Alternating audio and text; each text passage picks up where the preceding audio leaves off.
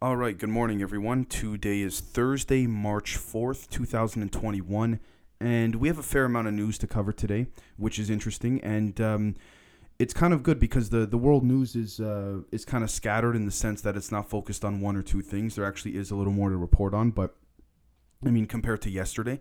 But the first thing I want to start off with is a little bit of an opinion, but uh, it has to do with the minimum wage and the COVID uh, relief means testing. Now, I want to make this very clear because it has to do with uh, you know the COVID stimulus and all that. I'm a Canadian. I'm not an American. I want to make that clear.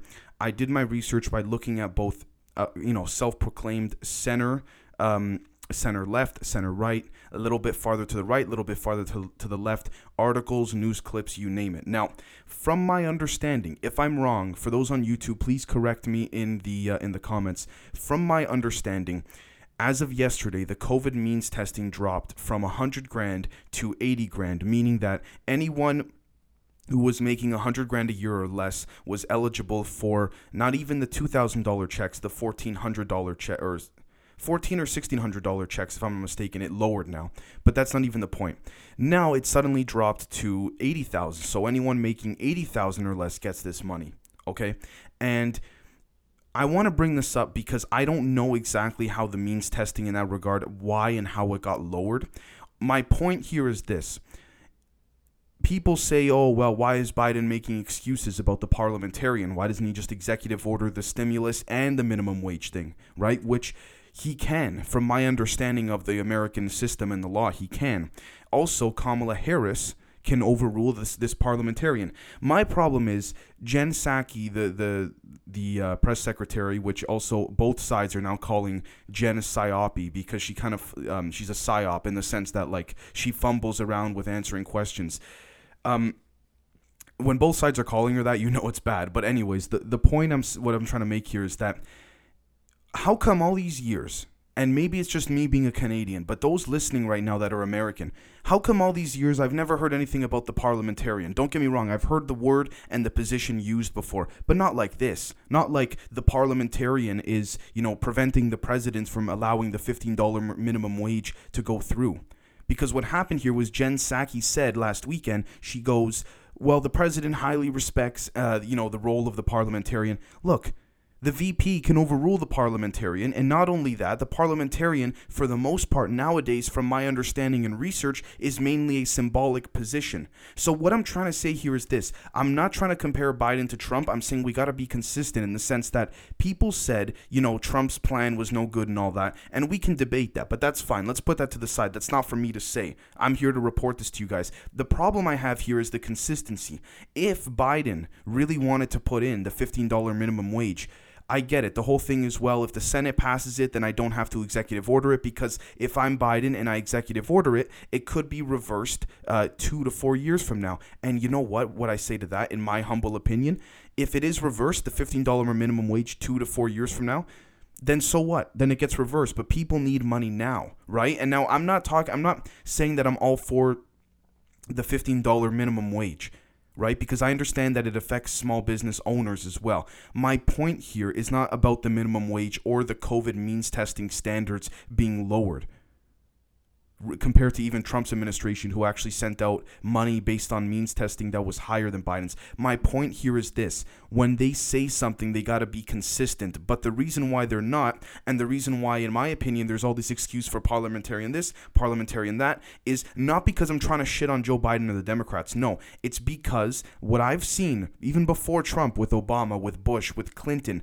the Democrats need the Republicans to push back on certain things because it helps the corporate donors. And the corporate donors donate to both sides, the Democrats and the Republicans. So infighting is actually good because then either side doesn't get anything done. And therefore, individually, these politicians at an individual level keep receiving money from the corporate donors, and then everyone's happy. And it just looks like optically and aesthetically to the, to the American people that you're fighting right? That you're fighting for. It. Now, I want to say there are actual politicians who actually fight for things and get things done. I'm not trying to say this about all of them. I'm I would honestly say this is the majority of them. Now, I could be totally wrong here. If I'm wrong about anything, I'm very sorry for spreading false information. Please correct me in the comments. But from what I've seen in the last 24 hours, CNN hosts, MSNBC, New York Times, even Fox News hosts are having people from the White House on saying, "Why is the means testing being lowered?"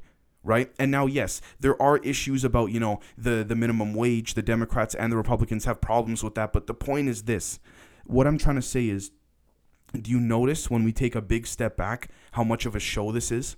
Right, and I say that because look, for example, at a few months ago, after Kamala was the uh, uh, vice president elect, before she got sworn in, she's giving props and high fiving Lindsey Graham on the Senate floor. It's a show. You know what I mean? A lot of it's a show. And I'm not trying to shit on Biden. I mean, I'm not trying to shit on Trump either. What I'm trying to say here is the consistency. Now, the argument is, Dave, he, Biden's only been in there for a handful of weeks or months. Give him a chance. I get that. But you can't, um, in my right state of mind, the way I see it is you cannot enforce or talk so highly about all the changes you're going to make when you're running and then not do it when you get in. Now, I get it all the time realistically you can't pursue every promise you made on the campaign i get it. But these are not the small promises he made these are the big ones right? So look i'll give biden the benefit of the doubt i'll be fair and consistent give him more time fine. But you know what? Uh, this is i'm sorry if i kind of pushed my opinion onto you guys it's just i don't republican or democrat guys both sides consistent i don't see why nothing's happening you know what I mean? And if I'm missing something, please do correct me in the comments because I, I, I, would appreciate that. I have no problem admitting if I got something wrong, but I, I think I'm fairly accurate on this. But, anyways, the next thing is that obesity has been found to fuel vastly higher death tolls if contracting COVID. I mean, of course, just like with anything in life, uh, if you're unhealthy, then, uh, I mean, it's normal for everyone to be a little bit unhealthy in their own way. That's normal. Nobody's a perfect human being physically. I mean, maybe there are a couple out there in terms of just genetics, but I don't I don't expect people to be perfect. But you know, I mean, if you're extremely overweight, then I can understand that. Then I can fully uh, I can fully understand why this would be the case. The next thing is that New York is testing vaccine passports in certain areas of the city and things like this.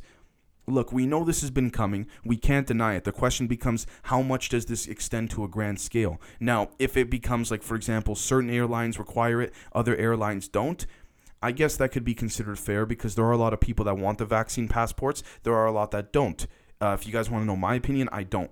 Um, for many different reasons. I think it, no matter how bad this virus gets, I think ultimately, uh, you know, assuming it's real and all that, I think ultimately, um, I just don't want to have to be able to have to take a test and or have to have sorry not a test have gotten the vaccine just to fly.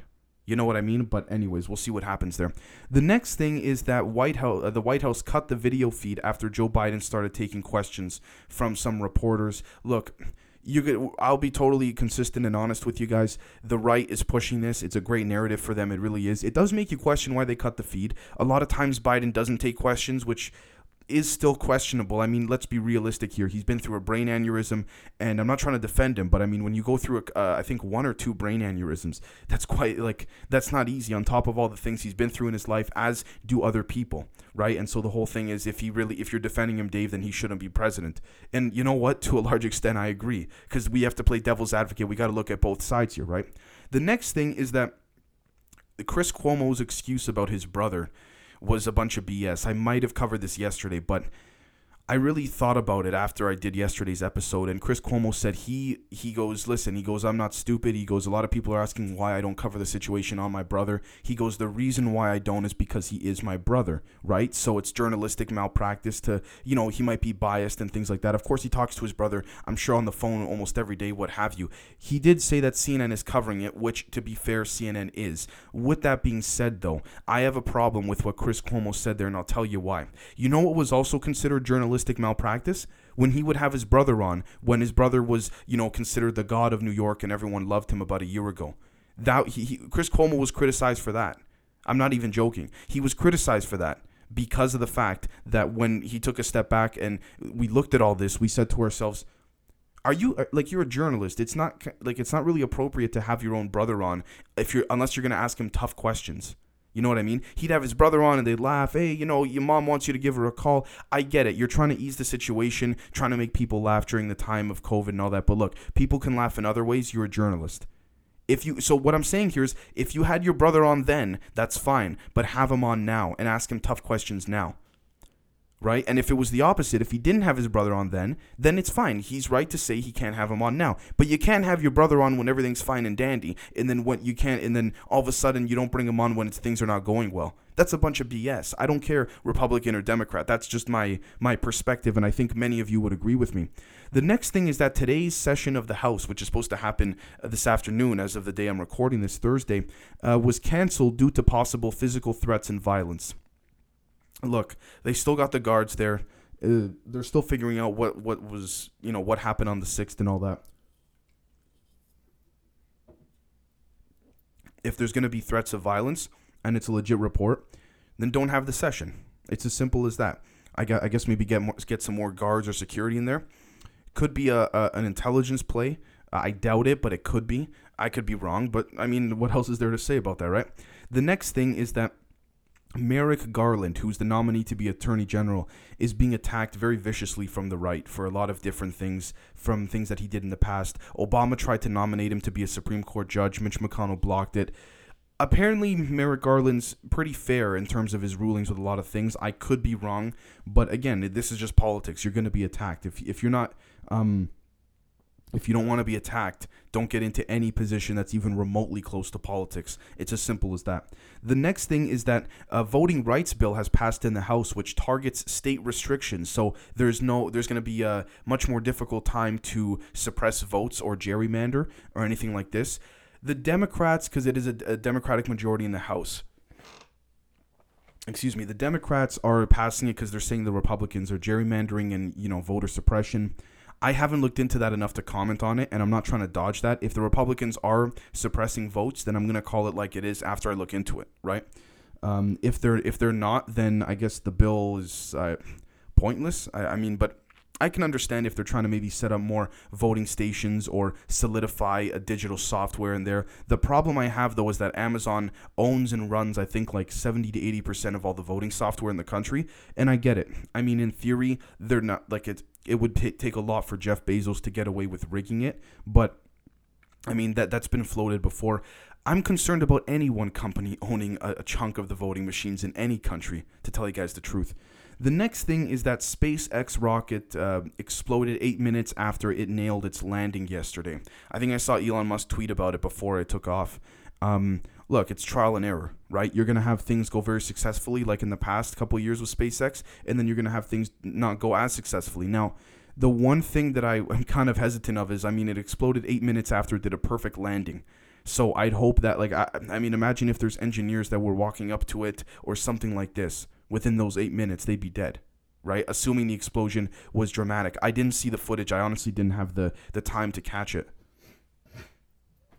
But um, but yeah, I mean it's trial and error, right? Assuming nobody got hurt, it's you learn from it and then we keep going. It's as simple as that. And I'm sure Elon knows that. The next thing is that a, a Hong Kong court denied bail to 32 pro-democracy activists. Again, just like in Russia, they don't care. It's as simple as that. So I'm gonna be honest with you guys. I mean, if anyone heads over to China or Russia or anything like this, and you decide to do some uh, protesting, get ready because you might not be coming back for quite some time. Just to put it bluntly. The next thing is that Meghan Markle is accusing the palace, in other words, the queen and the royal family, of perpetuating falsehoods, and she low key implied that she didn't care if she suffers the same fate as Diana. Look, it's no secret that the royal family doesn't like Meghan Markle. We know that. Now, she's been accused of bullying and things like this, but again, I don't want to waste my time on it because it's just drama. If she ends up dead, then that's something to talk about. And I'm not trying to say that in a bad way. I'm just saying that if she ends up suffering very sadly the same fate that Di- Diana did, that a lot of people think, you know, the, the especially with the way Diana died, that, you know, MI6 and the Queen had her killed, which personally, in my opinion, I, I really think is the case. I don't put it past the queen, or I don't put the the queen above that. So I mean, then then it's something to discuss because then it's like they're literally getting away with murder in front of everyone's faces, like the world's faces, not just the UK citizens' faces, and no one's doing nothing about it, right? And the final thing is that there are rape allegations um, against Australian politicians all over the place recently. But more specifically, I want to talk about one specific case, which is a uh, an Australian minister by the name of Linda Reynolds. Now, allegedly, one of her ex advisors, former advisors, raped one of her ex aides and she then called um, Mrs. Reynolds, the uh, the minister, then called the ex aide who came out and said the woman who said I was raped by an ex advisor called her a lying cow. She now says that she regrets it like regrets calling her a lying cow. Well, sure, because now it's not even the Australian people watching; it's the whole world watching. We're living in a in a in an era uh, where you know the women are coming out who have been wrongfully raped and all that, and I totally agree with that. The only thing, the issue I have with that, and I know people are hesitant to speak on this because you know they're afraid of offending people, but I honestly don't care. Is that you're going to have just like with anything in life you're going to have the bad apples the ones that come out that are lying or that are fabricating or manipulating a story right? And that gives a bad name for the other women who are actually telling the truth right? Now, do I think there are certain instances where women try to over sensationalize in order f- to get fame or headlines, you know, the 15 minutes of fame? Absolutely. There always was, there are, and there always will be. But that's like with anything else in life. So we can't simply say, there's a lot of guys out there who say, yeah, but you know, Dave, look, these women, they lie. We don't know how many of them are lying. Listen, guys, I'm going to be totally honest with you. I gotta side with the woman on this one, and um, not necessarily the Me Too movement. I want to make that clear, but I'm, I side with women because let's be totally honest here. Men have, I mean, molested, raped, uh, assaulted, harassed for. I don't even want to say years. I would say millennia. Now, granted, this is that's not the biological nature of it. Geraldo Rivera on Fox News tried to argue that, like, you know, how else is a man supposed to make an advance on a woman? Well, not by raping them. You know, maybe you could start by I don't know talking, right? So it's it's that kind of stuff. You know what I mean? I understand there's certain situations that are hard to decipher. You know, is the woman over exaggerating for attention? Did she really like it when you know the guy touched her on her hip or something like this? But now she's saying it for money or this or that, or the guy has become a prominent figure. It's all context, guys. But ultimately, assuming it's a black and white story. I'm gonna I'm gonna side with the woman because uh, men are physically more powerful overall right? Now I know that's a controversial topic and I I didn't cover all the angles cuz we're kind of running out of time here, but again, maybe you guys would like to continue this in the comments, but again, it's contextual. It's circumstantial in the sense that I'm not saying okay, I believe all the women. I'm saying we got to look at it case by case. That's ultimately what I'm saying, right? So that's it for today. We'll catch you guys on Sunday for the news uh, roundup uh, of what happens later today, Friday, and Saturday, and we'll catch you guys later on. Cheers.